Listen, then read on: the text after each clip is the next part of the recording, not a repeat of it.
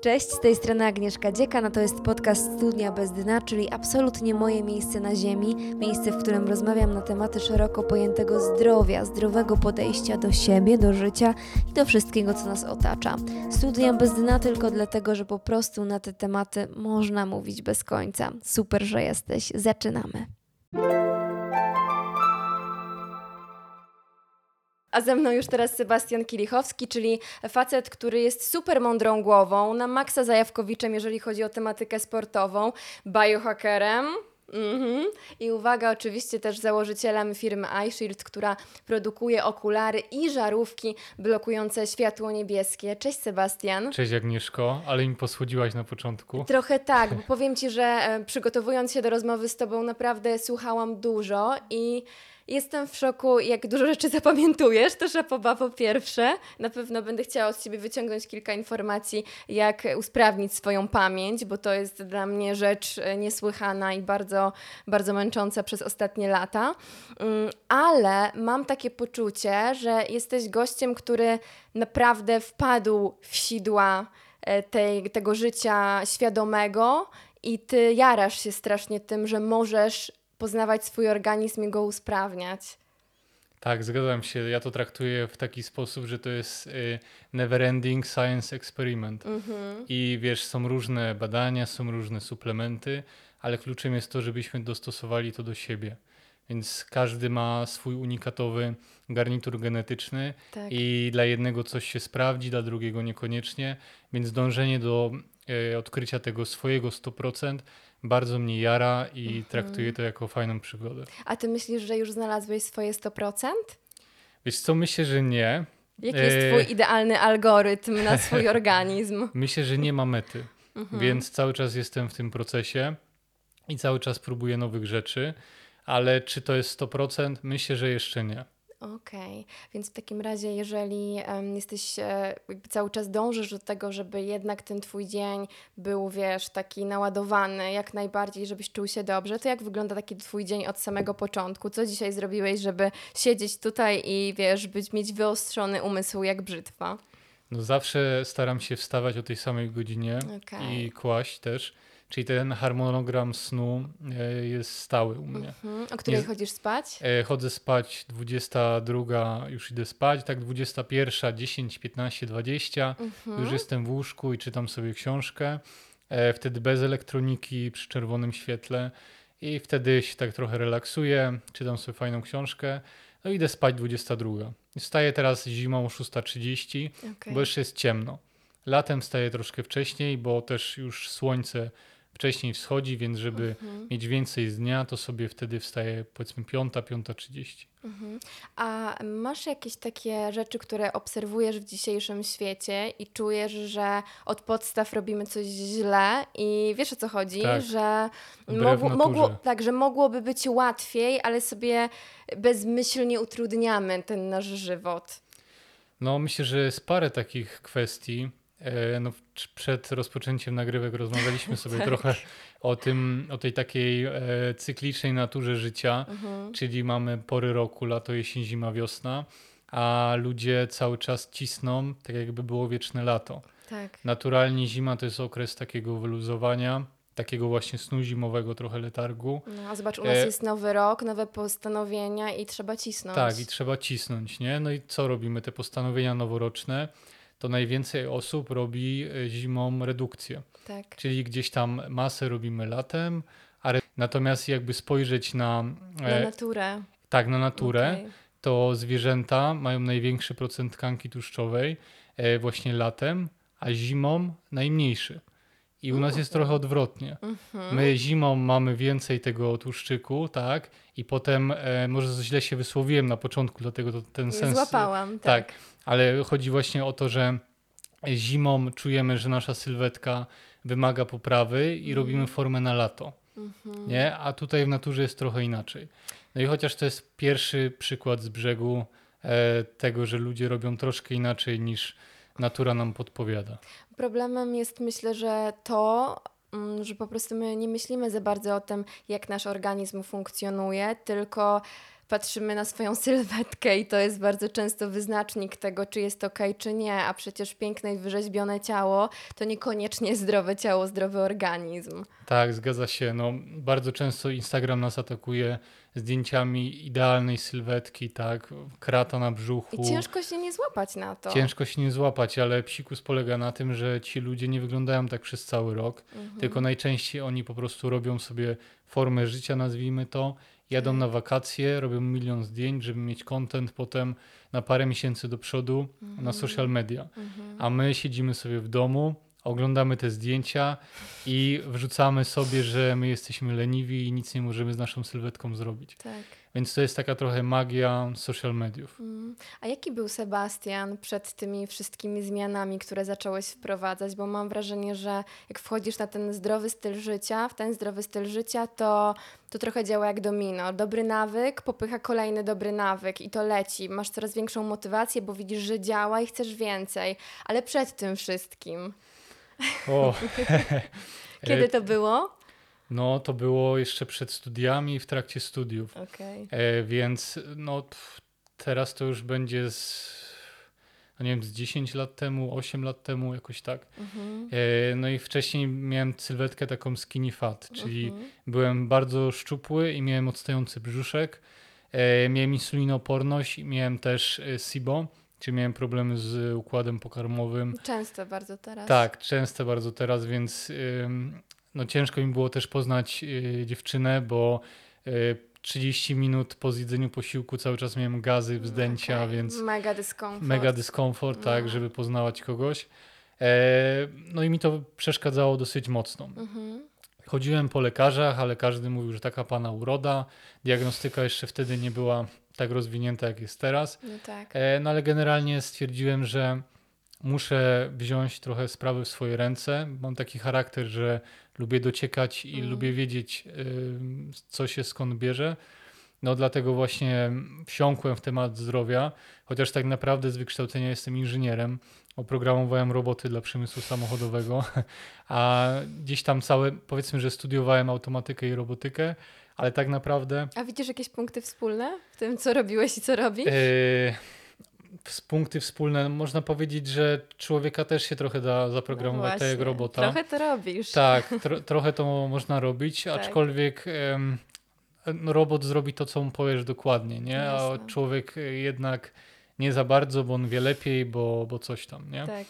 E, ale studiowałem automatykę, robotykę, ale tak naprawdę studiowałem dietetykę, odżywianie, właśnie ten biohacking. To była moja Mhm. pasja i siedzenie w książkach o robotach nie jarało mnie to totalnie, ale Okej. poszedłem na ten kierunek, bo koledzy poszli, bo Mm, e, rodzice klasyk. chcieli, żebym był inżynierem, więc, Nie było pomysłu za Nie było bardzo. pomysłu, Też tak, tak. miałam.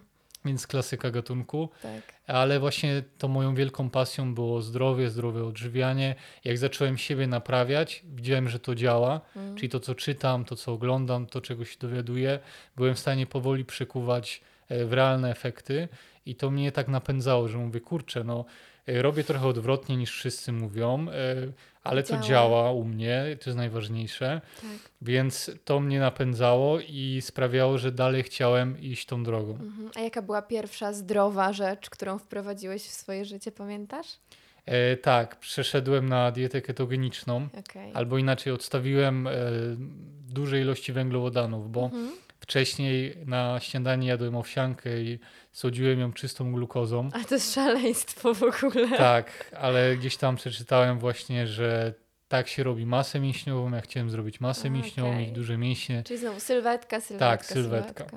No i to nie działało. Miałem słabo działającą gospodarkę cukrową, więc duże ilości węglowodanów, które przyjmowałem, a Mhm. miałem małą aktywność fizyczną w ciągu dnia, w skali tygodnia, bo to były trzy treningi, więc praktycznie tyle co nic, a większość czasu siedziałem na tyłku.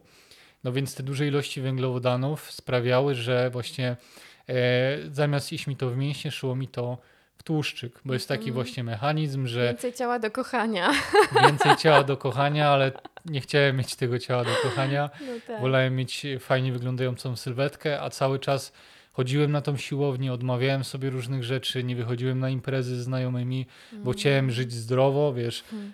Trening, dieta, a nie dawało to efektu, więc frustracja rosła, Tak. pewność siebie cały czas e, malała, no bo nie ma efektów, źle wyglądam, źle się czuję, e, cały czas nie miałem energii, bo jak ta gospodarka cukrowa źle działa, to też sen e, straci na jakości. I wszystko cięż- się sypie. Tak, ciężko mi było wstać właśnie na uczelnię i potem wszystko się sypało. Mhm. Czy to nie jest tak, że my też w dzisiejszych czasach chcielibyśmy właśnie mieć jakieś szybkie rozwiązania, które działają, więc przeczytamy jedną, drugą książkę albo jeden, drugi post i wydaje nam się, że jeżeli coś nam nie wychodzi, no to po prostu jesteśmy, nie wiem, beznadziejni i to nie jest dla nas, bo po prostu nie potrafimy. A często jest tak to, co mówisz.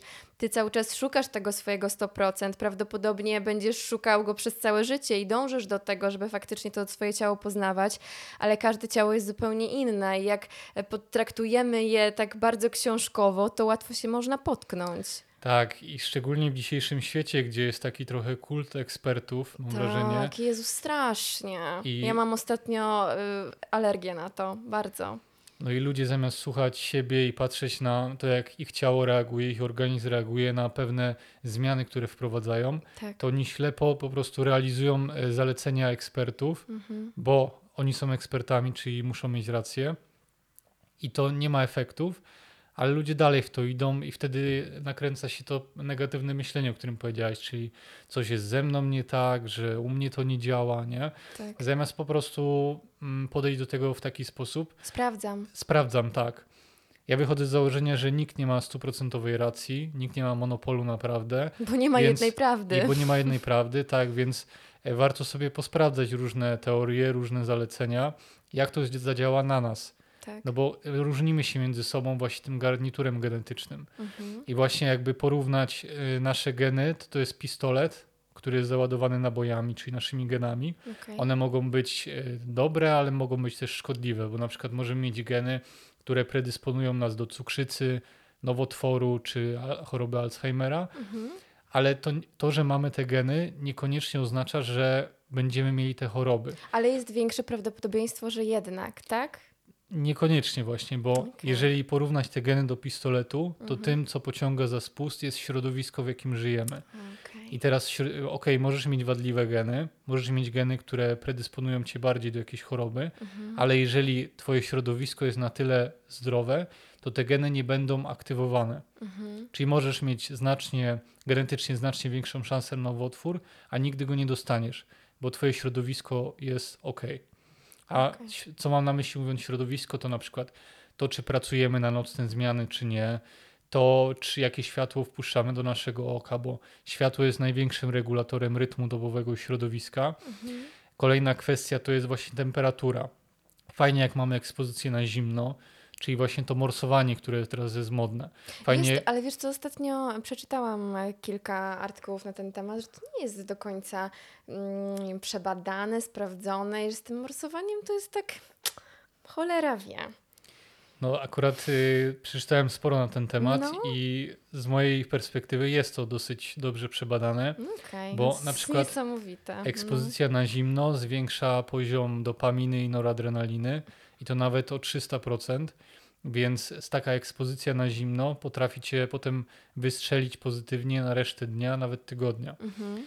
I kolejna kwestia, już nie mówiąc o takich aspektach typowo mm, zdrowotnych, jak na przykład, że jest lepsza potem tolerancja, lepsza regulacja temperatury, Okej. że możesz sobie z poziomu przysadki mózgowej podreperować trochę działanie tarczycy, Mhm. ponieważ hormony tarczycy bardzo mocno są połączone właśnie z przysadką mózgową, a zimno polepsza pracę przysadki. Okej. Dlatego nie, jeżeli ktoś ma problem z tarczycą, to niekoniecznie rozwiązanie tkwi w wybraniu nowych hormonów Mhm. albo zwiększeniu dawki eutyroksu, tylko można właśnie dołączyć sobie zimno, dołączyć sobie na przykład terapię światłem czerwonym. Mhm. Było badanie, które, e, bardzo fajne badanie, na ludziach z niedoczynnością tarczycy z Hashimoto i były dwie grupy.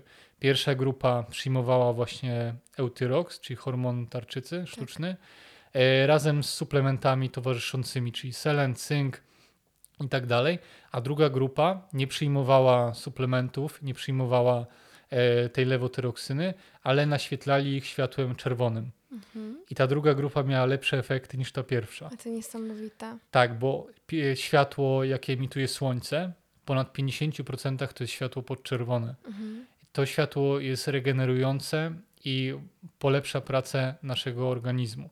Na ten moment jest ponad 8 tysięcy badań, sprawdzałem Mhm. przed naszym podcastem, Okej. e, ponad 8 tysięcy badań e, na temat prozdrowotnych właściwości podczerwieni.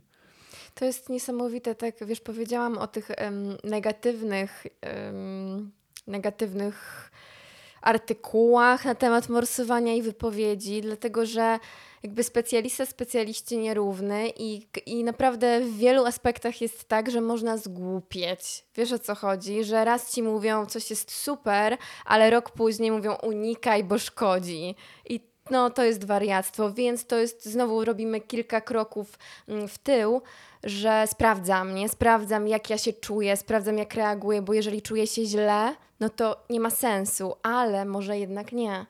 Dokładnie tak. No to jest właśnie jest bardzo dużo sprzecznych informacji w świecie zdrowia. Bardzo.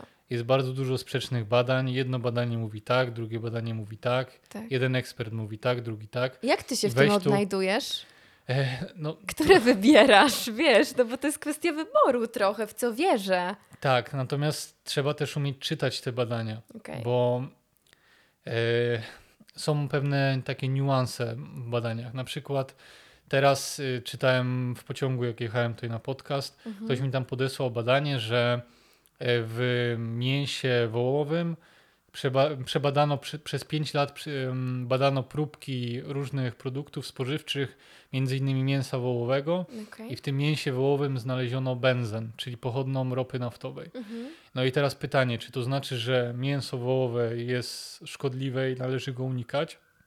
No niekoniecznie, bo trzeba zwrócić uwagę na to, jaka była ta próbka badana, czy to było mięso jakieś z marketu, Mhm. czy to było jakieś, nie to wiem... dużo jest czynników. Tak, jest bardzo dużo czynników, więc te badania trzeba w odpowiedni sposób czytać. Tak. I bo diabeł tkwi w szczegółach, nie? A większość z nas widzi nagłówek, który jest bardzo taki, wiesz, sexy, nas przyciąga. tak. Idziemy za tym nagłówkiem, ale co tam jest już w środku tego badania, jaka była metodyka badań, to już mało się kto zagłębia, bo tutaj faktycznie potrzebna jest taka specjalistyczna wiedza Mhm. w danym obszarze. Mhm. I, I potem na tej podstawie możemy właśnie rozróżnić badanie, które zostało dobrze skrojone, od tego, które było źle skrojone. Okej. No i drugą kwestią jest oczywiście, mm, no, kto finansuje takie badanie. Bo na ten moment na przykład mm, firmy odpowiedzialne za tak zwany Big Food, e, czyli firmy związane z tymi przetworzonymi, mm, przetworzoną żywnością, Coca-Colą i tak dalej, Mhm. wydają rocznie więcej pieniędzy na badania naukowe niż rząd Stanów Zjednoczonych. Hmm. Więc no pytanie teraz, dlaczego oni wydają tyle pieniędzy na badania naukowe? Czy No. co oni chcą zrobić? Nie? No oni raczej chcą udowodnić na różne sposoby, że ich produkty są zdrowe i powinniśmy je jeść. Tak. I tak na przykład były badania Że Może nie pokazujące... zdrowe, ale że nie szkodzą, nie? Tak, że nie szkodzą, dokładnie. No i były badania, na przykład Harvard przeprowadził badanie ostatnio takie dosyć sławne, że Coca-Cola jest zdrowsza niż y, czerwone mięso. No masakra. No więc du- dużo jest właśnie takich y, kwiatków i Tak. dla zwykłego człowieka, który nie siedzi w tym środowisku, może być to bardzo mylące. Bo zależy w jakiej bańce siedzimy, tak? Jeżeli jesteśmy, jedna bańka może uważać, że mięso jest szkodliwe, Tak. druga będzie uważała, że tylko mięso i właśnie musimy tutaj zdrowy rozsądek e, wziąć pod uwagę i po prostu no musimy sfiltrować te informacje. Nie ma innego Mhm. wyjścia. Ja uważam, że nie można polegać na ekspertach i jakby zawierzaniu swojego zdrowia ludziom, bo, no bo za dużo razy już eksperci się mylili po prostu. Tak. Musimy wziąć sprawy w swoje ręce i sami to wszystko analizować. Mhm. Wcześniej powiedziałam, że e, trochę kombinujemy i robimy wszystko, żeby po prostu zrobić coś naokoło i utrudniamy sobie, a tak naprawdę odpowiedzi często są bardzo proste i podane na tacy. I ja mam takie poczucie, że my strasznie buntujemy się na takie fundamenty, że mm, właśnie szukamy tych magicznych rozwiązań, a czasami rozwiązaniem jest właśnie prosta rzecz, czyli sen, czyli zdrowe odżywianie, czyli e, światło, o którym oczywiście będziemy dzisiaj bardzo dużo też mówić. Ale zastanawiam się, dlaczego tematyka, w której ty tak mocno się obracasz, mimo wszystko jest wciąż tak mało popularna. A przecież to też jest podstawa. Nie znam odpowiedzi na Ale to pytanie. jest tak, prawda? Jest tak, tak. tematyka światła mm, jest bardzo traktowana tak y, po macoszemu. Wiesz, naświetlanie okej, ale po macoszemu, jakieś kąpiele leśne okej, zdrowe odżywianie okej, sport okej, ale to? No jakby absolutnie nie. Jesteś taką osobą, która faktycznie mm, wyciągnęła ten temat, ale to jest wciąż nisza. Tak, to jest wciąż nisza. Może to wynika z tego, że Nagroda Nobla z dziedziny medycyny za rytmy dobowe została przyznana dopiero w 2017 roku, Mhm. więc to jest dosyć Świeżutka świeżutka rzecz, tak? E, No a gdzieś trening i odżywianie są z nami od wielu lat, ale to też nie jest tak, że e, bo teraz trenują wszyscy, tak? Mhm. Młodzi, starzy, no dosłownie wszyscy. A to też nie było tak, że ten trening e, był z nami cały czas, bo wcześniej trenowali tylko bokserzy Tak. i kulturyści i tyle. Tak, oczywiście. dopiero to nie teraz- było oczywiste, że każda druga osoba ma, wiesz, karnet na siłownię. Tak. Absolutnie. Więc teraz dopiero się zrobił taki boom na to zdrowe odżywianie, trening, więc myślę, że przyjdzie jeszcze boom na tematykę światła i rytmu dobowego. Mhm. Myślę, że to jeszcze będzie miało swoje 5 minut e, w mainstreamie i liczę na to, bo no, to jak dzisiaj sobie porozmawiałem o tym świetle, to rytm dobowy jest fundamentem. Tak. I domu się nie buduje na piasku, tylko na solidnym fundamencie. Tak Mhm. naszego zdrowia też nie powinniśmy bazować na słabo działającym rytmie dobowym. Mhm. No to jak jest, słuchaj, z tym światłem w takim razie? Jak ono na nas wpływa i czy to trochę jest tak, że my trochę działamy przeciw temu, jak ono naturalnie powinno na nas działać? No to muszę zacząć najpierw od powiedzenia, czym jest rytm dobowy, Tak. żeby też słuchacze mieli kontekst. Więc rytm dobowy to jest, mm, w dużym skrócie chodzi o to, że my ludzie postrzegamy czas, popatrzymy na zegarek, patrzymy na telefon i wiemy, która jest godzina. Mhm. Natomiast wszystkie komórki w naszym ciele, narządy, one nie mają zegarka i wskazówką odmierzającą czas dla całej biologii naszego organizmu jest światło, które trafi do naszego oka i do naszej skóry. Mhm. No i tu się robi ciekawie, bo właśnie my jesteśmy, my ludzie i ogólnie żywe stworzenia, jesteśmy synchronizowani z Słońcem. Tak. Czyli Słońce jak wschodzi, to daje zupełnie inne światło niż Słońce mm, w południe albo Słońce zachodzące. Mhm. Czyli ta wskazówka, e, ten, ten, ta wskazówka tego zegara cały czas się porusza, tak? To e, słońce było tą wskazówką. No a dzisiaj mamy sztuczne słońce. Człowiek wynalazł sobie żarówkę, oświetlenie i przy tym oświetleniu teraz cały czas żyjemy. I jak, Zmajstrowaliśmy trochę. tak, No. e, no właśnie od czasu e, opatentowania żarówki przez Thomasa Edisona, no to możemy mieć nocą dzień Mhm. i to w ogóle zmieniło e, zasady gry. Hmm. Bo dla przykładu światło takie z ekranu telefonu, komputera, telewizora, czy z tej lampy, która nas teraz oświetla, to jest informacja do naszego mózgu, że mamy środek dnia. Tak, ale zobacz, zmieniliśmy zasady gry w teorii, bo w praktyce nasz organizm buntuje się na to, co my robimy. Tak jest. Buntuje się, dokładnie. To tak jak na koncercie muzyki e, klasycznej. No. Masz tego dyrygenta, który ma te pałeczki i e, steruje całą, całym akompaniamentem. I każdy muzyk wie, w którym momencie ma wejść z danym instrumentem. Mhm. I to wszystko wzięte do kupy tworzy piękną melodię. Mhm. I to jest analogia do dobrze działającego rytmu dobowego. A wyobraź sobie, że nie ma dyrygenta i wszyscy wchodzą w jednym momencie. No jest jazgot, katastrofa, nie da się tego słuchać. Tak. I to jest analogia do stanu zapalnego. Bo jeżeli rytm dobowy jest zakłócony w naszym organizmie, to potęguje się stan zapalny. A stan Mhm. zapalny jest praprzyczyną wszystkich dolegliwości zdrowotnych. No i teraz pytanie, jaki jest twój garnitur genetyczny, tak? I to właśnie ten rozwalony rytm dobowy może uruchamiać nasze wadliwe geny. Okej, okej. A ja myślę, że no, my od startu dnia już sobie tam brudzimy bardzo mocno. Tak, no bo komplikujemy. teraz co, wstajemy rano, no to pierwszy, pierwsze co telefon, tak? Ale to jest straszne, wiesz, bo ja mam świadomość tego, o czym ty do mnie mówisz i że to jest szkodliwe, ale na przykład ze swojego doświadczenia teraz mam taki czas, w którym nie jestem w stanie, znaczy je, pewnie jestem w stanie, ale jest mi strasznie ciężko powiedzieć sobie nie, nie dotykaj tego telefonu. Ja automatycznie z niego łapię i, i wiem, że sobie robię krzywdę. No niestety, sięgnięcie rano po telefon to już sprawia, że twój mózg myśli, że jest środek dnia, a wstajesz o 6, o 5, o 7, O trzeciej jest o trzeciej czasem, tak? No Tak. więc y, jakby omijasz to poranne okno, a to jest czas, w którym pewne rzeczy muszą się wydarzyć w Twoim organizmie naturalnie. Mhm. E, największe wydzielanie hormonów następuje w naszej szerokości geograficznej między 6 a 10. Okej. Hormony tarczycy, testosteron u mężczyzn, e, progesteron u kobiet, tak? Czyli dobrze działająca gospodarka hormonalna bardzo mocno jest połączona właśnie z rytmem dobowym. Mhm. A jak my sięgamy po telefon, pierwsze co rano, no to my omijamy to okno wydzielania hormonów. Czyli jakie są największe grzechy, jeżeli chodzi o nasze funkcjonowanie względem światła?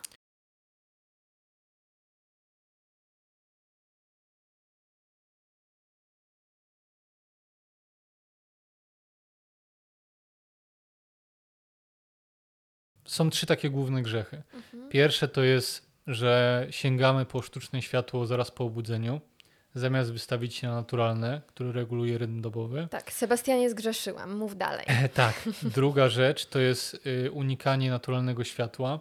Czyli teraz trochę jest taki paradygmat, że słońce jest szkodliwe, Mhm. trzeba się przed nim chronić za wszelką cenę, smarować filtrami, Tak, nosić okulary przeciwsłoneczne. tak, zaraz cię będę o to pytać. Tak. e, Trzecia kwestia to jest naświetlanie się sztucznym światłem wieczorem i przed snem, czyli scrollowanie w łóżku, oglądanie Netflixa i to niszczy nasz sen, sprawia, że budzimy się w nocy do toalety, rano wstajemy niewyspani.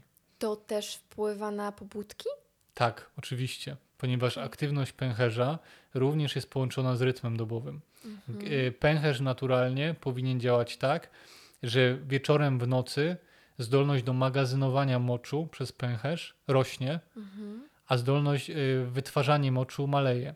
I Okej. ten mechanizm ma zabezpieczyć twój sen przed utratą jakości.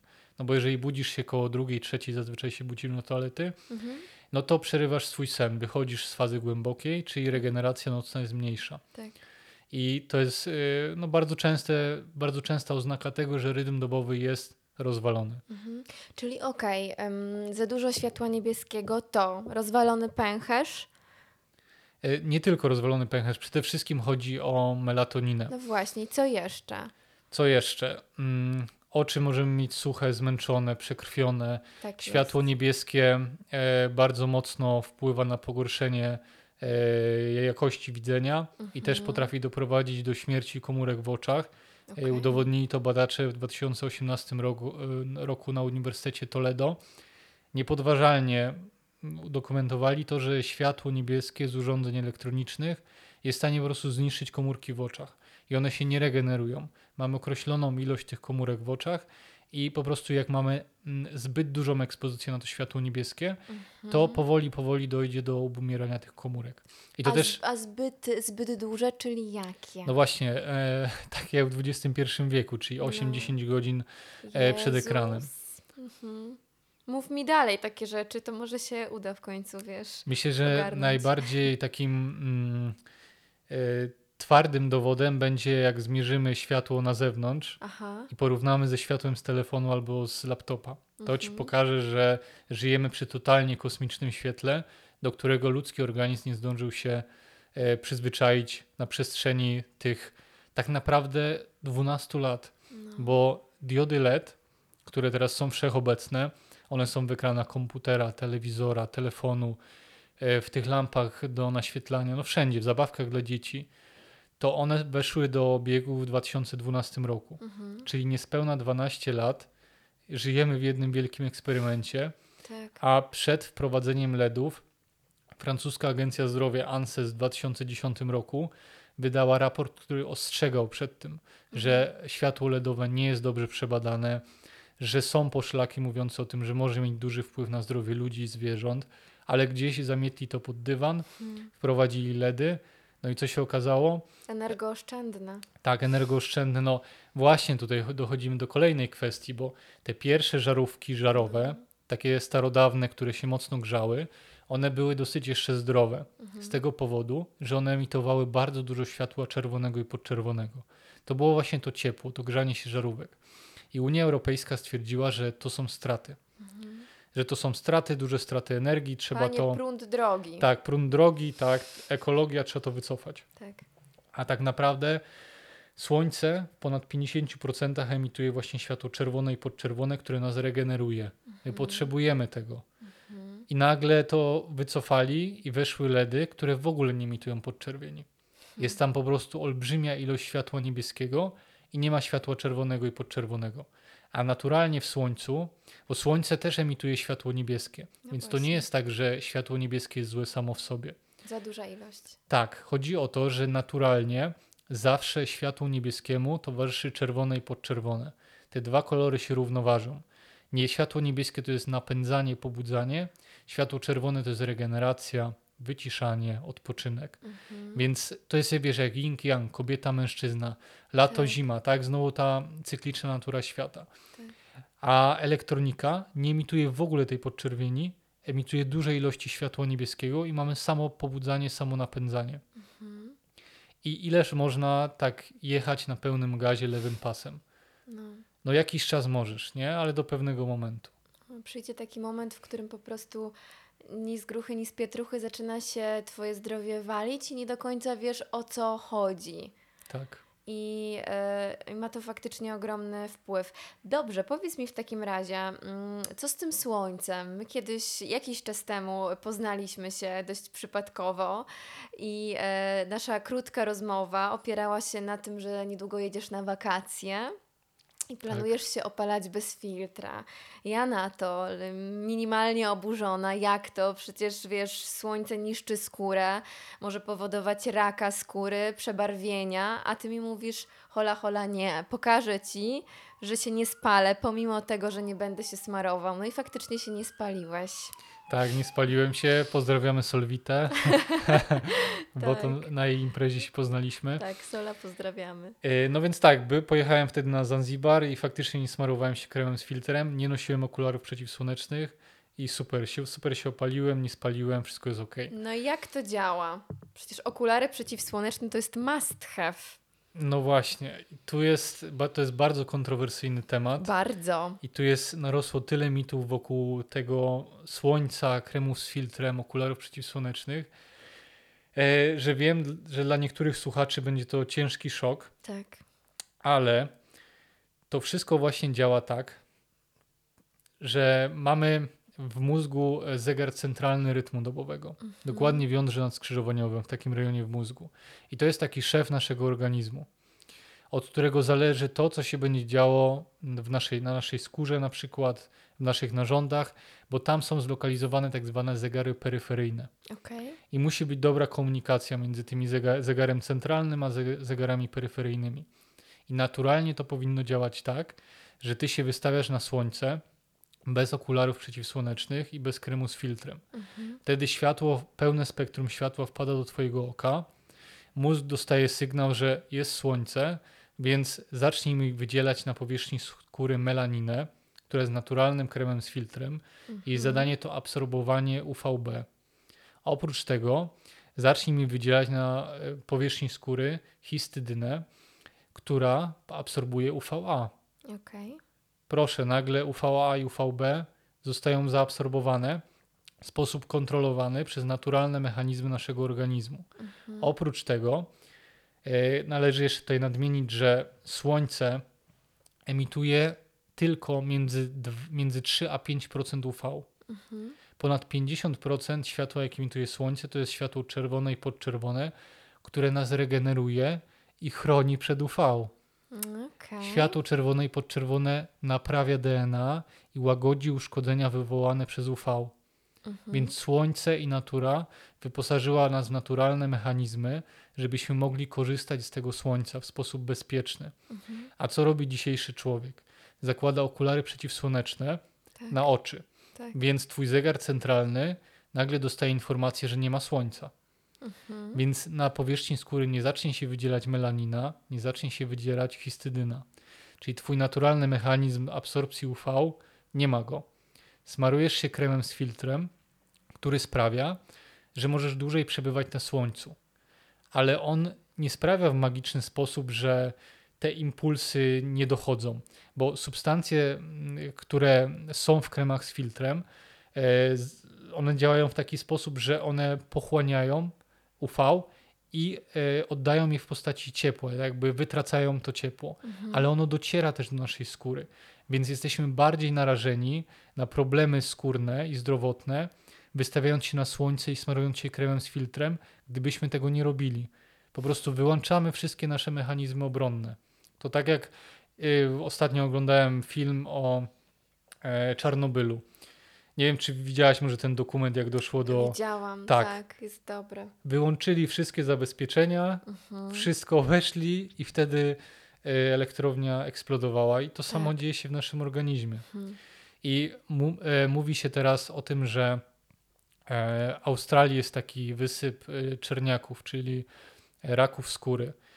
Ale zobaczmy, jak to tam wszystko działa. No, ludzie tam zazwyczaj mają dosyć jasną karnację, Tak. bo to nie są naturalni mieszkańcy tego rejonu. To są, e, nazwijmy to, przyjezdni, którzy z Europy, e, z Europy osiedlili się w Australii, Mhm. bo naturalnymi mieszkańcami Australii są aborygeni. Mhm. I oni mają dosyć ciemną karnację. Dlatego, że ich karnac- oni są ciemni, dlatego, że mają bardzo duże ilości melaniny, czyli tego naturalnego kremu z filtrem. A biali Europejczycy, którzy przyjechali do Australii, jest tam bardzo dużo blondynek z niebieskimi oczami o jasnej Tak. karnacji, dużo e, właśnie rudych osób. Mhm. Jasna bardzo No to karnacja. surferska uroda. Tak. I ich skóra po prostu nie jest przystosowana do życia w tropikach, w jakich aktualnie się znajdują. Dołóżmy do tego okulary przeciwsłoneczne, krem z filtrem i masz idealny miks tego, jak dostać czerniaka. No ale gdyby, okej, gdybym ja wyprowadziła się do Australii i chodziła bez okularów, to byłabym mniej na to narażona? Tak. No jest, jest to kontrowersyjne, Je- patrząc na to, że jednak to jest zupełna opozycja do tego, co przez lata. Tak, Wiemy. natomiast też niektórzy dermatolodzy też o tym piszą w ten sposób. Mhm. Natomiast zdecydowana większość dermatologów i świata nauki SPF 50 na twarz. Tak, dokładnie. No, i kolejną kwestią jest na przykład to ostatnio dużo wrzucam na Instagram e, Mhm. takich badań naukowych odnośnie słońca i kremu z filtrem. Wczoraj wrzuciłem e, takie badanie. Naukowcy potwierdzili, przeszukując literaturę naukową, robiąc takie metaanalizy, że światło UV chroni przed 15 rodzajami nowotworów Mhm. to zastanawiam się, skoro UV chroni przed różnymi rodzajami nowotworów skóry, Tak, e, nowotworów różnych, tak. e, z UV produkowana jest witamina D3, Mhm. to jak to możliwe, że to samo UV powoduje nowotwór czerniaka? No, jakby tutaj nie ma logiki w tym, tak? Więc e, coś musi być nie tak albo z UV, czyli inaczej. Od może innej trzeba zaktualizować tą wiedzę, że wcześniej nie było to przebadane pod tym kątem, tylko wiesz, Tak, ale trochę z innej strony e, No. poruszę ten wątek. No bo jeżeli mówimy, mm, powiedzmy, poruszamy kwestię, że UV szkodzi, że słońce jest niebezpieczne, no to możemy zwrócić uwagę na takie trzy aspekty. Po pierwsze, że to w takim razie na przestrzeni tych lat coś się zmieniło w słońcu, że ono teraz szkodzi, no bo wcześniej lud- ludzie wyewoluowali przy słońcu, nie? no, przez wiele tysięcy lat no, towarzyszyło nam słońce, nie było okularów przeciwsłonecznych, nie było kremów z filtrem. Tak? Mhm. Teraz jest y, z roku na rok wysyp nowotworów przeróżnych raków skóry od UV rośnie. No więc albo coś się stało ze słońcem, że UV jest bardziej szkodliwe, albo na przykład ta dziura ozonowa, o której mówią, tak, że wcześniej nie było dziury ozonowej, a teraz jest i to przez to, Mhm. albo coś się zmieniło w środowisku, w jakim żyjemy my ludzie. No więc analizując kwestię numer jeden, już przeprowadzali badania i okazuje się, że no, UV się nie zmieniło. Taka sama ilość UV jest emitowana teraz, co 100 i 200 lat temu. Więc ten, tą pierwszą kwestię możemy odrzucić. Druga kwestia, e, dziura ozonowa. Nie zostało to jednoznacznie potwierdzone, że dziura ozonowa w ogóle e, powstaje, Mhm. bo to się wzięło stąd, że e, gazy chłodnicze, tak jak w zamrażarkach i w klimatyzacji, chociażby freon, że dostało się do atmosfery i to powodowało, że rozrzedzanie się ozonu i że była większa dziura ozonowa. No, też są sprzeczne doniesienia na ten temat. Nie ma jednoznacznie potwierdzonego tego, że ten mechanizm tak rzeczywiście działa. Okej. Więc to możemy też odrzucić. Trzecia kwestia, A, jeszcze odnośnie tej dziury ozonowej, to y, dziura ozonowa powstaje w pobliżu bieguna y, południowego Mhm. i faktycznie to jest cykliczne zdarzenie, ale zbadano jakby y, rejon w Ameryce Południowej, który leży najbliżej tego, tych naturalnych zmian w ozonie Mhm. i tam w ogóle nie odnotowano żadnego zwiększenia promieniowania UV. Czyli powiedzmy, że można ten argument odrzucić. Oczywiście tam jeszcze jest wiele niuansów, ale też to byśmy cały podcast o tym rozmawiali. No i trzecia kwestia to jest właśnie to nasze środowisko. Kremy z filtrem, okulary przeciwsłoneczne i nasza dieta. Bo to o diecie jeszcze nie powiedzieliśmy, ale spożycie kwasów y, wielonienasyconych i jednonienasyconych omega-6 bardzo przyczynia się do potęgowania poparzeń słonecznych i powstawania chociażby przebarwień na skórze. Okej. Z tego powodu, że oleje y, z nasion, takie jak rzepakowy, słonecznikowy, sojowy i tak dalej, one powodują, że zaburzają mechanizm wydzielania melaniny. Więc raz, że e, nasz natural, nasza naturalna ochrona słabnie, jeżeli faszerujemy się tego typu olejami, a one są obecnie wszędzie. Jesz no, w fryt- mojej kuchni głównie, szczerze mówiąc. Jesz na przykład, już Ciekawe. nawet nie trzeba smażyć na rzepakowym, ale jesz frytki, one są smażone na rzepakowym. Tak. Jesz w restauracji, na 99% smażą na rzepakowym, bo jest najtańszy po prostu. Mhm. E, jesz, lubisz majonez? 70% olej rzepakowy. Jestem z tych nielicznych, która nie lubi. Nie więc lubisz, tak. okej. Okej, to dobrze. Ale bardzo dużo osób jednak ten majonez uwielbia No. i no tam głównie jest olej rzepakowy. Czyli na co powinniśmy przejść, żeby wspierać skórę? No tłuszcze odzwierzęce Okej. chronią przed słońcem. A oliwa z oliwek? Oliwa z oliwek jest super. Jest super. Tylko okej. oliwa z oliwek jest jednym, rynek oliw z oliwek jest jednym z najbardziej wałkowanych rynków. Czarny rynek oliwy z oliwek. Tak, z tego powodu, że wystarczy, że przypłynie ci jakiś szlam do Włoch, No. oni tam to przeleją do butelek, zabutelkują i już na etykiecie jest, że oliwa extra virgin rozlewana we Włoszech. Wow. A I my, a my jemy syf. Tak. Okej. I bardzo ważne jest to, że ta oliwa nadaje się do spożycia góra 1-2 sezony. Mhm. Czyli jeżeli zbiory oliwy były na przykład w 2023, to ona max do końca 2024 się nadaje, bo ona potem się utlenia. Mhm. I tam w tej oliwie powstają różne niekorzystne związki, które będą potęgowały stany zapalne w naszym organizmie. Okej. No więc jak kupujemy taką Wow. oliwę z oliwek y, w popularnych marketach e, ze zwierzęciem w logo, Mhm.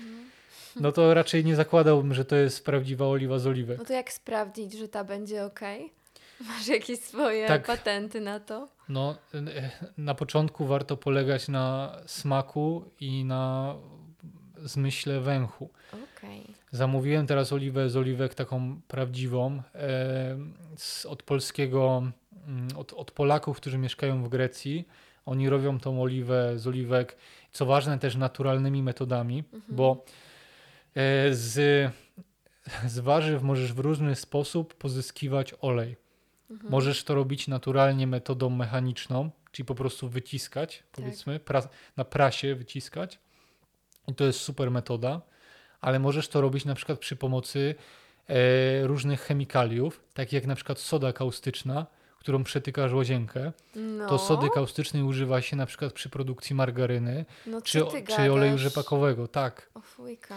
Oraz y, pochodnych ropy naftowej, takich jak benzen. Mhm. Wrzuciłem też na Instagram e, takie, taką informację, że właśnie w 1990 roku w, odkryto w wodzie Perer e, i, pewną ilość benzenu, Mhm. po czym tą wodę wycofano. Mhm. Bo benzen to jest pochodna ropy naftowej i przyczynia się do powstawania nowotworów. Dzisiaj benzen uczestniczy w procesie produkcji margaryn, a mówi się, że margaryna jest zdrowsza niż masło, nie? Dramat. Więc bardzo dużo takich absurdów jest. I zobacz, może nam się wydawać, że jemy zdrowo, a tu niestety niespodzianka. Tak, aczkolwiek mówią, że margaryna jest zdrowa z tego powodu, że ona wpływa na obniżenie cholesterolu LDL, No. a konsensus naukowy mówi, że LDL e, przyczynia się do chorób sercowo-naczyniowych. chociaż zostało to już obalone. Ale po prostu ta wiedza naukowa bardzo wolno się aktualizuje. I wspaniałym tego przykładem jest e, odkrycie tego, że należy myć ręce po operacji. Kiedyś lekarze e, wychodzili z prosektorium, kroili sobie tam trupy, Mhm. wychodzili i odbierali poród i nie myli rąk. I Okej. śmiertelność przy porodach była bardzo wysoka.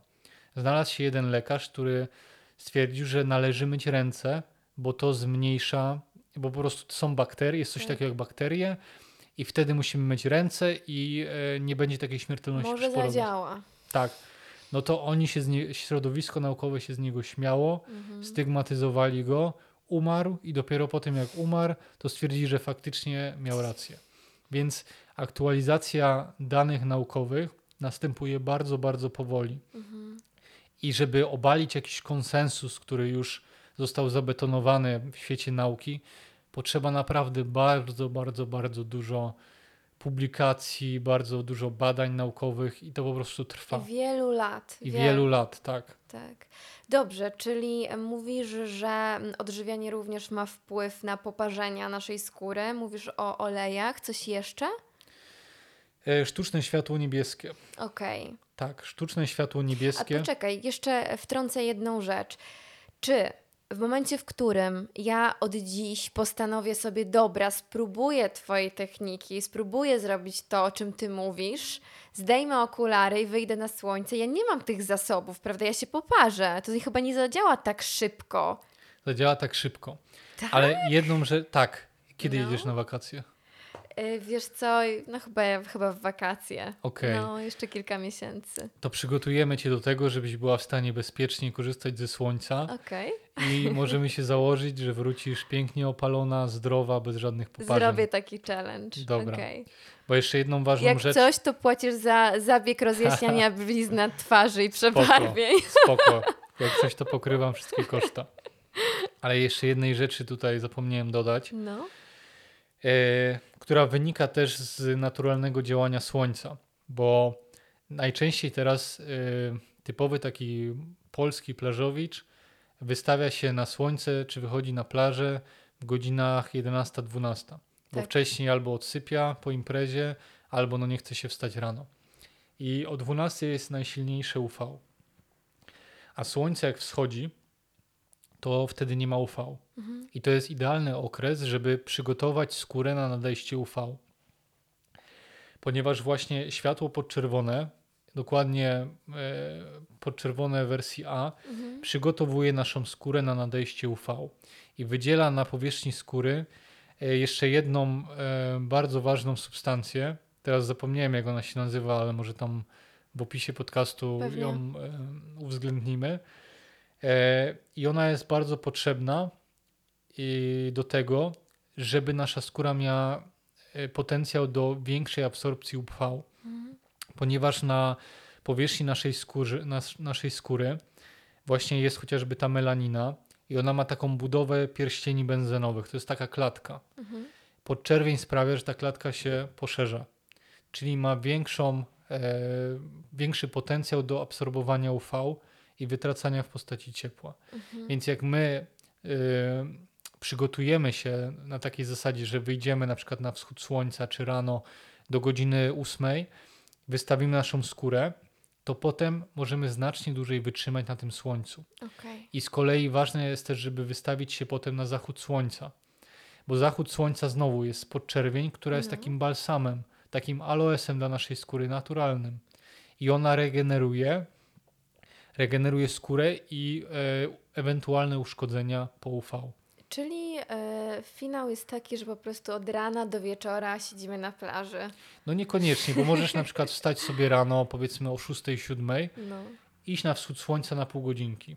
okej. Wrócić sobie do pokoju, zjeść śniadanko, Ale poczekaj. E, Nie, dobra, okej. Dobra, nie, już nie pytam. No. Odpowiedziałam sobie w głowie. I potem powiedzmy o 10 stwierdzić, że okej, idę na plażę. No i Mhm. wychodzisz sobie na plażę, bez okularów przeciwsłonecznych, bez kremu z filtrem i wtedy twoja skóra zupełnie inaczej się zachowuje. Ma większy potencjał do absorpcji UV i możesz zdecydowanie więcej wytrzymać. Ale uwaga, to nie jest tak, że jak ktoś ma białą karnację, to on nagle będzie mógł 10 godzin na słońcu wytrzymać. No bo to tak nie działa. To trzeba stopniowo się przygotować, więc też e, nie można robić tak, że jednego dnia się na świetle pod czerwienią poranną, nie założę okularów i nagle na 5 godzin wyjdę na słońce, no bo to też trzeba po prostu kierować się zdrowym rozsądkiem, tak? Okej, ale można rzec, że działa trochę od ręki. Tak, działa trochę od ręki. Ciekawe, ciekawe. Nie mogę się doczekać, kiedy przetestuję. Zrobię to. Yy, wspomniałeś i wspominaliśmy już kilkukrotnie o blokowaniu światła niebieskiego. No i tutaj wchodzi produkt, który stworzyłeś. Mm, Game Changer? Myślę, że tak. Jeszcze jedną rzecz bym dodał o tych okularach przeciwsłonecznych, Dawaj. Bo e, bardzo dużo osób ma teraz problem z dopaminą. No, Czyli nie mamy chęci do działania, prokrastynujemy, wciąga nas cyfrowy świat, potrafimy wsiąknąć w TikToka czy Instagrama, bo po prostu nasze poziomy dopaminy są bardzo niskie Tak. i potrzebujemy tego narkotyku. Światło UV, kiedy dociera do naszych oczu, tworzy dopaminę, ponieważ w oczach i w mózgu mamy największy zbiornik tzw. aromatycznych aminokwasów, między innymi tryptofan. I właśnie światło UV, które dociera do naszego oka, z tego tryptofanu robi dopaminę i serotoninę. Czyli te dwa neuroprzekaźniki odpowiedzialne za dobry nastrój, za to, żebyśmy mieli chęć do działania, za to, żeby nam się chciało żyć po prostu. No a teraz mamy taki wysyp depresji, zaburzeń e, nastroju, huśtawek nastroju, e, choroby afektywne dwubiegunowe, nasilające się szczególnie zimą. No a oficjalne zalecenia są takie, żeby używać okularów przeciwsłonecznych nawet zimą. Więc jak to UV ma dotrzeć do Twoich oczu? Kiedy? ale to jest przerażające, bo teraz nawet kilka dni temu rozmawiałam z koleżanką o tym, że teraz dzieciaki w szkole naprawdę co druga osoba ma duże problemy psychiczne. Duże. Skłonności do depresji są ogromne. I myślę, że to też może mieć wpływ o tym, o czym rozmawiamy, że to jest też generacja, która już totalnie jest przesiąknięta technologią i ekranami. My też w niej jesteśmy, ale oni to jest ich całe życie teraz. Tak, no, oni się rodzą z No. telefonem w ręku. Współczuję. No, teraz trochę telefon i tablet to jest taka elektroniczna niania. Tak. E, oczywiście nie chcę oceniać rodziców, sam nie mam dzieci, więc e, Ale myślę, że to jest po prostu też trudne, mając dziecko, kiedy nawet jeżeli chcesz je wychować w jakiś sposób, ale ono idzie do szkoły i widzi, jak to wszystko funkcjonuje, podejrzewam, że to duże wyzwanie, ale rozmawiają tutaj bezdzietni, więc może nie będziemy tak, w to nie idźmy w, w tym kierunku. Tak, czyli okej, mówisz, że dopaminka zaczyna działać, że słońce, ten kontakt naszej gałki, naszego oka ze słońcem jest ważny i jest potrzebny, czyli te wszystkie mm, sentencje, które mówią nam, że światło uszkadza oko, są kłamstwem? No tak, No przecież to jest ogólna prawda. gdyby, gdyby światło UV uszkadzało oczy, No. to dlaczego mielibyśmy receptory światła UV w naszych oczach? Dlaczego? Jezu, wszyscy producenci okularów przeciwsłonecznych cię nienawidzą. No wiem, bo jestem takim trochę frajerem, bo wiesz, e, ja nic z tego nie mam, że bronię słońca. Tak. No słońce mi nie płaci za to, nie dostaję przelewu co miesiąc. No. A właśnie narażam się dosyć mocno środowisku naukowemu, ale no po prostu mam w sobie taką misyjność, żeby Fajne. mówić o tym, bo e, jeżeli chociaż jednej osobie pomogę, to spoko, nie? Mm. To, co o mnie myślą dermatolodzy, to cares, nie? A jak często dostajesz dziwne wiadomości Raczej, hejtujące? raczej rzadko, ale. Tak? Rzadko? No bo raczej ja wchodzę w dyskusję i ja wręcz proszę te osoby, żeby wysłali mi jakieś dowody świadczące o słuszności ich tezy. no dobra, to jakby- często musisz dyskutować? Bardzo rzadko, bo Okej. nie, raczej nie ma podjęcia tej dyskusji. Raczej jest, argument jest na zasadzie, e, że to jest powszechnie wiadomo, że UV szkodzi. Okej. A mówię, okej, ale to pokaż mi jakieś dowody. No. Ja raz poświęciłem trzy dni swojego życia na wakacjach i zacząłem nie, przeglądać. Tak, Najgorzej! zacząłem przeglądać te badania naukowe świadczące o tym, że UV szkodzi. No. To nie ma badań na ten temat. Są badania epidemiologiczne, czyli badania na podstawie ankiet. Okej. To działa tak, że leżeli ludzie z nowotworem skóry w szpitalu i badacze wysłali im ankietę telefoniczną albo listowną Mhm. i pytali się, czy wystawiał się pan na słońce w zeszłym roku? Jak odpowiedź była, że tak, to wyciągano wniosek OK, czyli wystawiał się na słońce, czyli UV szkodzi. Okej. Nie było badań takich, e, że wzięto grupę kontrolną, nie wiem, tysiąca osób i e, oni byli w jakimś, nie wiem, ośrodku wakacyjnym, w jakimś kompleksie hoteli, nie? I że badacz, i badań, badacze byli z nimi miesiąc na wakacjach i badali ich na przykład przed ekspozycją na światło, na naturalne światło i po. Nie było takich badań. Okej. Więc to jest wszystko wyliczane matematycznie na podstawie y, stężenia, jakie UV dociera do, do Ziemi Mhm. i na podstawie ankiet. Dobra, czyli ustaliliśmy już po pierwsze ekspozycja na słońce od rana, a co w momencie, w którym ja wstaję, jak jest ciemno? No więc y, co robili ludzie naturalnie? Albo odpalali sobie ognisko, albo odpalali lampę naftową, jak wstawali przed wschodem słońca. Mhm. A og- ogień, generalnie ogień emituje bardzo duże świat- ilości światła czerwonego i podczerwonego. Czyli co możesz zrobić stając przed wschodem słońca? Zapalić sobie czerwoną żarówkę. Okej. I to jest już rewelacyjne.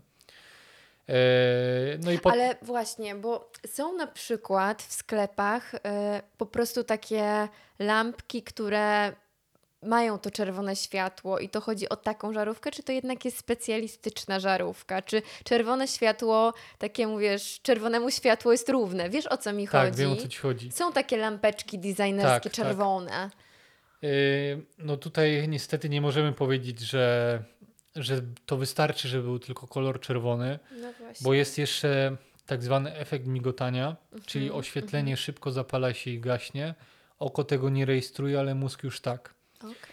I to może potęgować bóle głowy, może potęgować migrenę, może mm, mogą być spadki nastroju, możesz być taka przestymulowana przez ten efekt migotania, Mhm. więc oświetlenie powinno mieć kolor czerwony i nie mieć efektu migotania. Okej, czyli żarówka ma znaczenie. Nie Żarówka tylko ma znaczenie, światełko. tak? Nie tylko kolor jest ważny. Okej, czyli poranek, jeszcze jest ciemno, czerwona żarówka, Tak która jest. jest u Ciebie dostępna. Tak jest. I to też nie jest takie oczywiste, bo szukałam w różnych miejscach i wciąż to jest nisza. Tak. Dobra, zaczynamy dzień. y, jakby wystawiamy się na to słońce, wystawiamy się na światło naturalne, ale przychodzi wieczór i.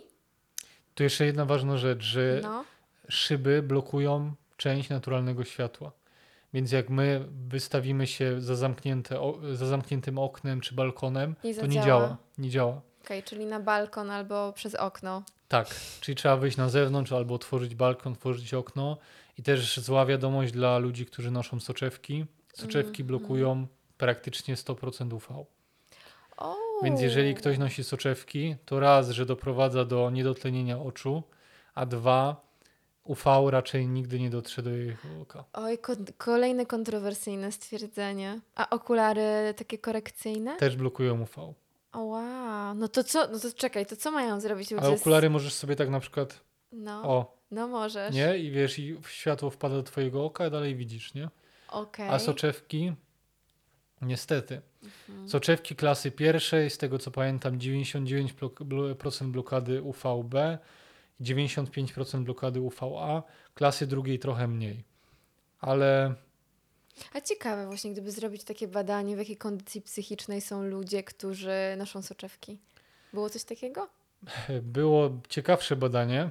O, dzięki. E, nie to, że twój pomysł nie jest ciekawy, bo jest ciekawy, ale e, był taki gościu, Fritz Holwich. No. On był optometrystą i praktykował medycynę, jak więcej rzeczy było etycznych. Mhm.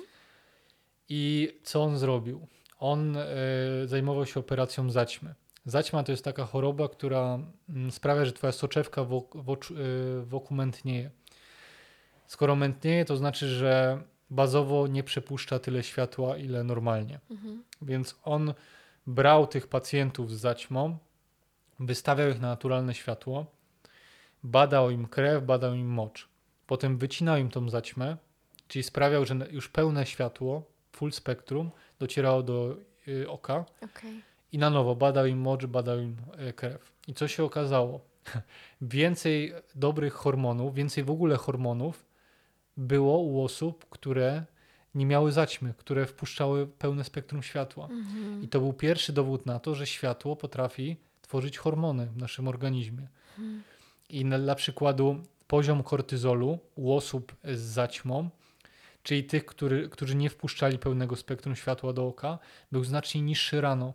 Co to Czyli znaczy? To, to zło, to źle, prawda? Źle, bo tak, rano jesteś zombie. Tak. Wstajesz rano i nie masz energii. Potrzebujesz No. godziny czy kawy, żeby wejść w ogóle w rytm dnia. Mhm. A te same osoby, które miały niskie poziomy kortyzolu rano, po wycięciu zaćmy i po wystawieniu na naturalne światło, kortyzol rósł u tych samych osób. Okej. I to samo działo się na przykład z poziomem cukru i insuliny. Nie trzeba e, jeść węglowodanów, lodów, pizzy, żeby podnieść poziom cukru i insuliny. Wystarczy wystawić się na sztuczne światło niebieskie. Ciekawe. Wow, nie, naprawdę jestem w szoku, że to jest, to jest tak szeroki temat i podejrzewam, że to, co mówisz, to o czym teraz rozmawiamy, to jest jeszcze kropla w morzu tego, na co to działa. Tak, to jest, to jest kropla, to jest e, wierzchołek góry lodowej. Ja tak No. ogólnie teraz mówię, moglibyśmy wchodzić w detale, ale chcę narysować ten obraz, tą nową perspektywę. Być może kogoś to zainteresuje i będzie chciał zgłębiać temat na własną rękę. Mhm. Ale moim zdaniem nie można mówić o zdrowiu, jeżeli nie, nie weźmiemy pod uwagę światła i rytmu dobowego. Mhm. Bo ten stół jest wtedy kulawy. To jest, wiesz, teraz zdrowie to jest y, trening, dieta i suplementacja, nie? Tak. Stół stoi na trzech nogach, a tą czwartą jest rytm dobowy i światło. No dobrze. E, blokujemy światło niebieskie wieczorem, robi się ciemno i jedynym rozwiązaniem faktycznie jest albo taka czerwona żarówka dobrej jakości, prawdziwa, e, albo okulary. No niekoniecznie, bo możesz na przykład przy ognisku siąść albo przy ogniu. Okej. Jak ktoś ma kominek w domu, super sprawa. E, ale tak, no generalnie najlepiej byłoby na 2-3 godziny przed pójściem spać już odstawić całkowicie elektronikę. Mhm. No nie zawsze jest to niestety możliwe. No raczej jest to niewykonalne w dzisiejszym świecie. No, Jeszcze pracujemy wieczorem albo właśnie relaksujemy się po pracy przed ekranem, klasyk. sprawdzamy social media, tak? Czy na przykład, nie wiem, chcemy się rozwijać i po naszej pracy na etacie jeszcze rozwijamy swój biznes, Tak. więc te ekrany są potrzebne nam. No i ludziom. wieczorny Netflix. I wieczorny no. Netflix, tak? No klasyka gatunku. Tak. I co zrobić, jeżeli z jakiegokolwiek powodu nie chcemy odstawić tej elektroniki?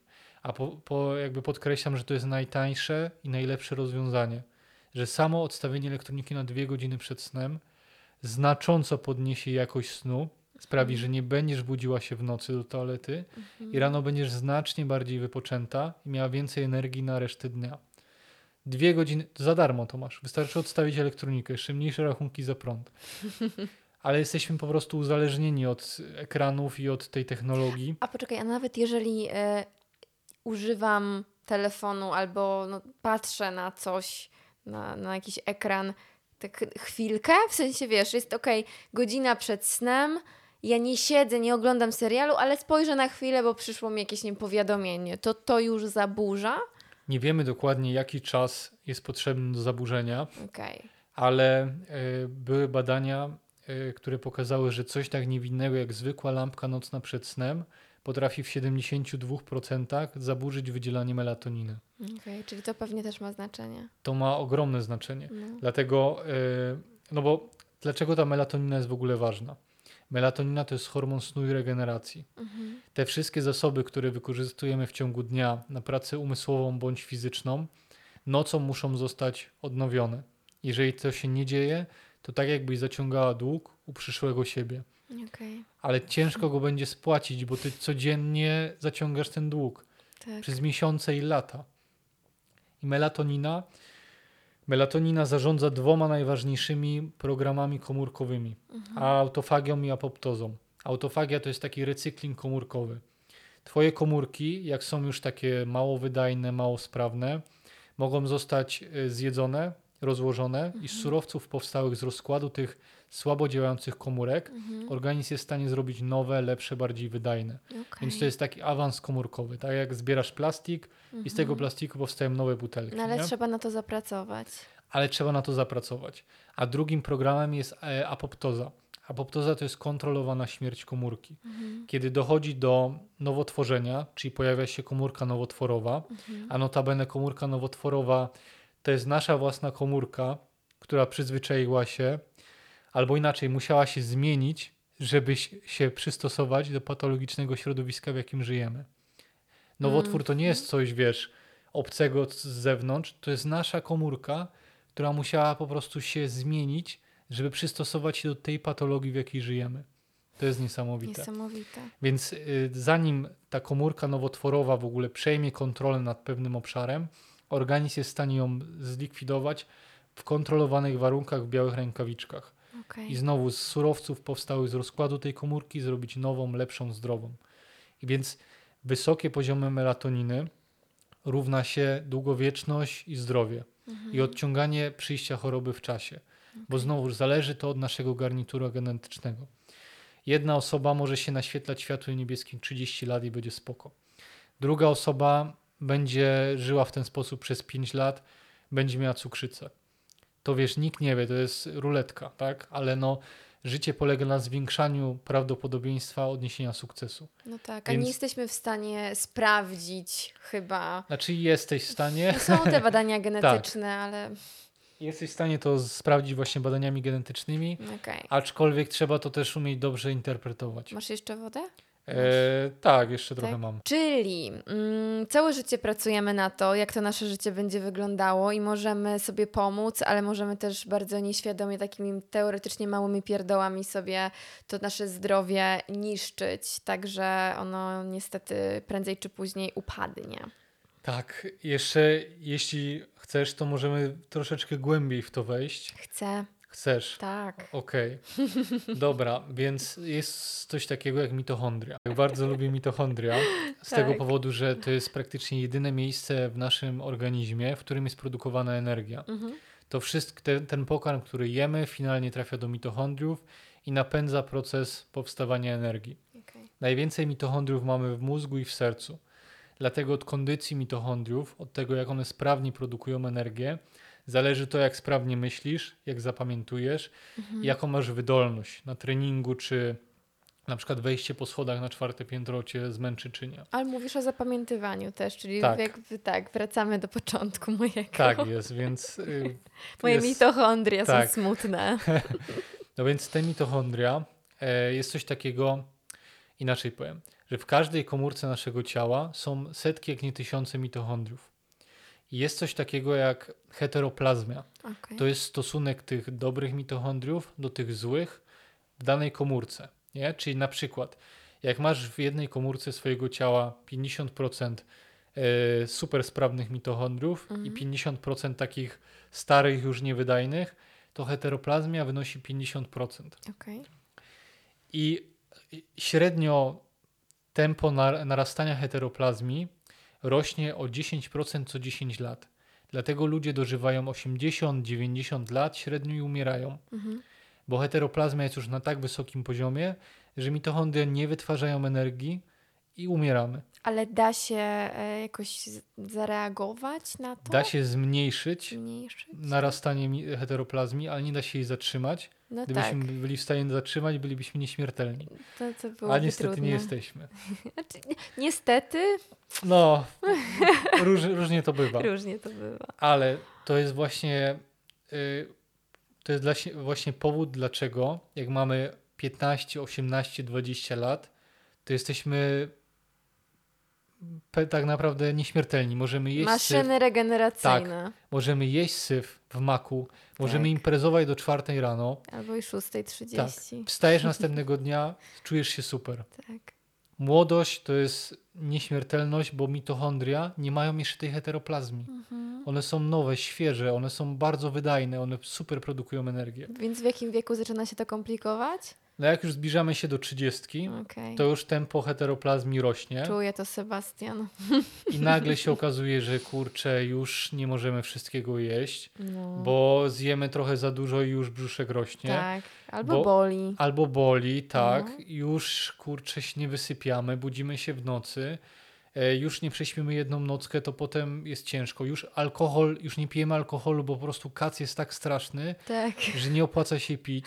Bo Nie? dochodzisz tydzień praktycznie Tak, do siebie. tak.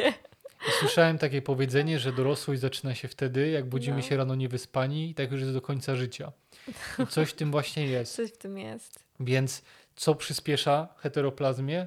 Sztuczne światło niebieskie i małe ilości melatoniny. Mhm. Czy jak my się chronicznie naświetlamy sztucznym światłem, nie wystawiamy się na to naturalne, no to tempo heteroplazmii rośnie.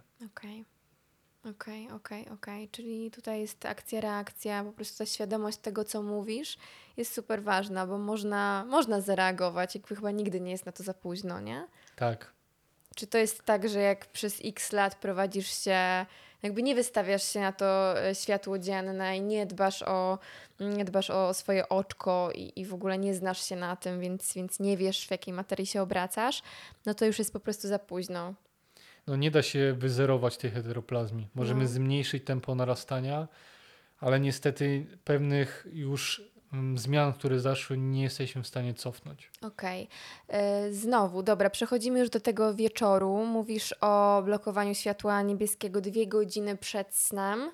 Mm, To ma wpływ na melatoninę, czy na coś jeszcze? No nasze oczy, No, jeżeli blokujemy światło niebieskie, no bo właśnie możemy albo odstawić tą elektronikę, tak. ale jeżeli nie jesteśmy w stanie tego zrobić, to ubieramy okulary blokujące niebieskie światło. Mhm. Ważne, żeby to były okulary, które nie tylko blokują, ale również pochłaniają światło niebieskie. Mhm. No bo na przykład tak jak ja siedzę w tych okularach, Tak. to światło mogłoby mi wpaść od boku No. i dotrzeć do No i odbić się. teoretycznie masz tam lampę z boku. Tak, no. natomiast jeżeli szkła pochłaniają, Okej. to światło się fizycznie nie jest w stanie odbić od wewnątrz, y, wewnętrznej części szkła i dotrzeć Tylko do oka. pochłania. Dokładnie. Więc Okej. to jest ważne, żeby to były jakościowe okulary. Czyli to też nie jest oczywiste pewnie. Nie jest oczywiste produkt. i też w świecie nauki jest dużo, e, duży dysonans w tej materii, Mhm. bo są badania, które mówią, że okulary blokujące światło niebieskie nie działają, Tak. a są badania, które mówią, że super działają. No i o co tu I chodzi? teraz jak wejdziesz głębiej w te badania, to się okazuje, że a oni używali okularów przezroczystych, Mhm. które nie blokują w ogóle światła niebieskiego, albo Mhm. mały procent, Mhm. i to nie jest wystarczająca ochrona, żeby mieć realne efekty. Lub dwa, oni się naświetlali zbyt krótko. Więc metodologia badań jest bardzo ważna. I w 2023, czyli rok temu, e, powstał konsensus naukowy na temat światła niebieskiego. I, nauk- I ten konsensus powstał w taki sposób, że e, naukowcy, którzy przeprowadzali to badanie, wysłali zapytania do naukowców, którzy realizowali w swojej karierze badania na temat światła niebieskiego lub rytmu dobowego, Mhm. czyli wysłali te zapytania do specjalistów zajmujących się tą materią od x lat i którzy już mieli na swoim koncie parę badań w tej dziedzinie, czyli do specjalistów, tak? Tak, tak. Czyli specjaliści zapytali specjalistów, hej, ustalmy wspólny mm, mianownik, jak to Mhm. jest z tym światłem niebieskim, jak to jest z tym rytmem dobowym. I taka ciekawa rzecz, która wyszła z tego konsensusu, to przede wszystkim, że sztuczne światło niebieskie wieczorem szkodzi, niszczy poziomy melatoniny i oświetlenie i ekrany e, właśnie e, emitujące sztuczne światło niebieskie Mhm. powinny być opatrzone takim e, ostrzeżeniem, że uwaga, że to jest niebezpieczne. Mówi się o tym, że warto iść spać na przykład tak między wiesz, 22 a 23. A jeżeli ja nie idę spać w tych godzinach, ale mam sobie te okulary na nosie i na przykład idę spać o północy i blokuję to światło niebieskie, to czy finalnie, wiesz, o co, wiesz, o, co- wiesz, Wiem o co mi ci chodzi? Tak. E, Czy, czy wyjdę na plus? Czy jestem w stanie trochę schakować właśnie ten swój rytm? mhm. Myślę, że nie wytrzymasz do tej północy, bo jak No. założysz okulary blokujące niebieskie światło, to powoli zacznie się wydzielać melatonina. Okej. Czyli ty okej. już wiesz, naturalnie regulujesz tym swój rytm dobowy i raczej małe szanse, że ty wytrzymasz pracując w okularach do pierwszej, drugiej. Czyli to może być dobry patent dla nocnych marków, którzy nie potrafią się oduczyć tego. Tak jest. To jest świetny patent dla nocnych marków. Wręcz Okej. można z nocnego marka zrobić sowę Okej. dzięki regulacji rytmu dobowego. Mhm. No i kolejna kwestia, więcej melatoniny to lepsza jakość snu. Lepsza jakość snu to też więcej hormonu wzrostu, który wydziela się w nocy, No. a hormon wzrostu to jest, odpo- jest odpowiedzialny za tą sylwetkę taką, wiesz, 90, 60, 90, Okej, za te kobiece kształty. okej. Więc im mamy większe wyrzuty hormonu wzrostu nocą, bo jakość snu jest dobra, bo melatonina się wydziela, bo blokowaliśmy światło niebieskie, Tak. to to jest też na plus dla naszej sylwetki. Okej. Widzisz, wszędzie, wszędzie jest bardzo ważny ten balans, bo my możemy wiele rzeczy w swoim życiu schakować i jakoś kombinować, żeby wytrwać, tylko że to też nie tędy droga, że takie gadżety, takie narzędzia są bardzo pomocne, ale też no, jakby nie zmieniają całego życia, jeżeli inne rzeczy są zachwiane. Tak jest. Ja ostatnio na Instagramie zadałam jakieś pytania a propos postanowień noworocznych i jedna z dziewczyn napisała mi, że jej postanowieniem jest zrobić wszystko, żeby wysypiać się w 5 godzin.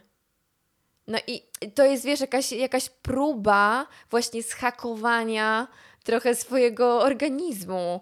I, I to tak niestety nie działa, bo ja też bym na przykład bardzo chciała wysypiać się w 5 godzin, no ale to jest natura człowieka, to niestety tak nie funkcjonuje. No nie, w 5 godzin nie da się wyspać. Tak. E, Już nawet badania pokazują, że po takiej nocce niedospanej e, spożywamy średnio 500 kalorii więcej danego dnia. Takie Bo- siecie na słodkie, na przetworzone. Tak.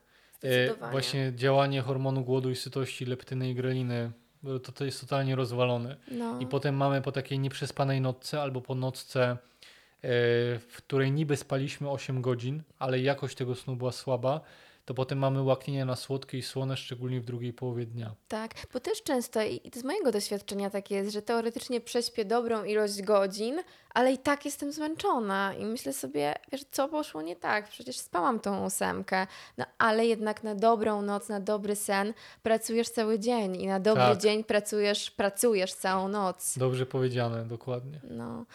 Oj, Sebastian, mam wrażenie, że moglibyśmy jeszcze rozmawiać i rozmawiać. I mam, e, pojawiło mi się kilka nowych wątków w głowie, ale mija e, godzina 20 i myślę, że to będzie już chyba ten moment, żebyśmy e, stawiali tutaj jakąś puentę.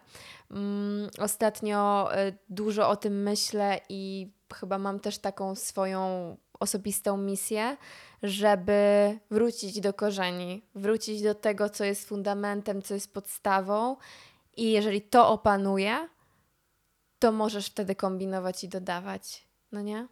Tak. Fundament musi być solidny, żeby na nim budować. Mhm. A jeżeli chodzi o nawyki, o to kolejny wątek zaczynam, ale zapytam Cię o jedną rzecz. Rozmawialiśmy też przed nagraniem, że wiesz, życie, życie to jest też ciągła sinusoida i różne rzeczy w naszym życiu się dzieją. Nie zawsze mamy taką przestrzeń w sobie z różnych powodów, żeby robić wszystko, co nam robi dobrze. Te wszystkie, wiesz, prozdrowotne nawyki są mega ważne, ale no, nie zawsze mamy sterylne warunki, żeby je wykonywać. Jedna rzecz, której nigdy nie odpuszczasz, jest taka? Wyjście na zewnątrz. Okej. Czyli jednak to światło jest Tak. Twoją nieodłączną. Nie Częścią. opuszczam tego. Nawet jak pada deszcz, nawet jak jest niebo zachmurzone, pada deszcz i tak naturalne światło dociera do nas. Okej. I tak warto się wystawić. Okej. E, I znowu miałam tutaj postawić kropkę, ale przecież jest jeszcze jedna rzecz. No bo wy macie okulary na dzień. Mhm. I jakby tego też trochę nie rozumiem, no bo blokujemy światło niebieskie wieczorem przed snem, ale też światło niebieskie w jakimś e, aspekcie jest ważne dla naszego oka, więc jeżeli będziemy je korygować też w ciągu dnia, czy, czy to ma faktycznie sens? E, no tak, te okulary, które ja mam teraz na sobie, No to są one dzienne. blokują około 40% światła niebieskiego. Okej. I dlaczego w ogóle? No, skoro światło niebieskie jest potrzebne w ciągu dnia. Zobacz, Chodzi- zaczynamy kolejny temat. Tak, No. chodzi o to, że e, światło niebieskie faktycznie jest potrzebne w ciągu dnia, ale w pewnej ilości.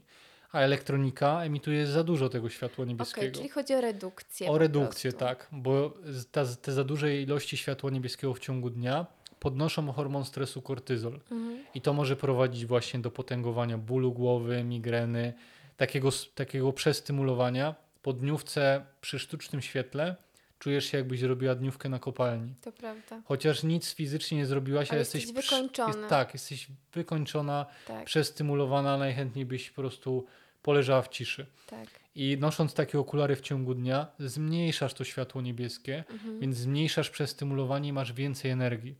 A co ważne, oczy nie są suche, nie są zmęczone. Mhm. Więc to jest duży plus. A finalnie jesteś w stanie powiedzieć, e, co jest ważniejsze? Ta redukcja w ciągu dnia czy blokowanie wieczorem?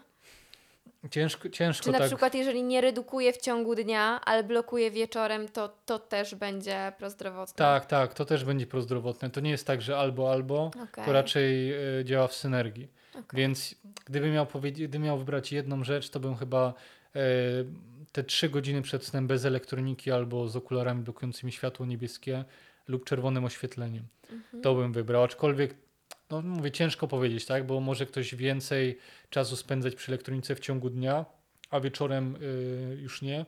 No tak, Dla tej osoby te okulary dzienne na przykład. to prawda. Bardzo Ci dziękuję za rozmowę. Ja również dziękuję. Było bardzo ciekawie i bardzo miło z Tobą porozmawiać. No, chcę Ci powiedzieć, że jeszcze przed Twoim przyjściem e, tak znowu sobie coś tam postanawiałam, że, że chcę o to zadbać, że chcę znowu zadbać o swój rytm, dobowy, bo po prostu kiedyś o to dbałam i wiem, że to działa. E, Ale tak jak wspomniałam, czasami różnie w życiu bywa i nie zawsze masz przestrzeń, żeby, żeby mm, odhaczać i żeby robić to wszystko, co jest dla ciebie dobre, Mm, ale nigdy nie jest za późno, żeby do tego wrócić. Nawet jeżeli wracasz setny raz, to, to po prostu warto o siebie zadbać i szukać tego swojego dobrego, 100%. przyjemnego miejsca, w którym czujemy się dobrze. No bo szko- szkoda nie czerpać z tego, co możemy mieć w życiu, Tak. robiąc po prostu głupoty. Dzięki, dzięki, dzięki. Jeszcze Ci będę e, męczyć i zapraszać. Tak, tak czuję. Dzięki wielkie. Z chęcią wrócę.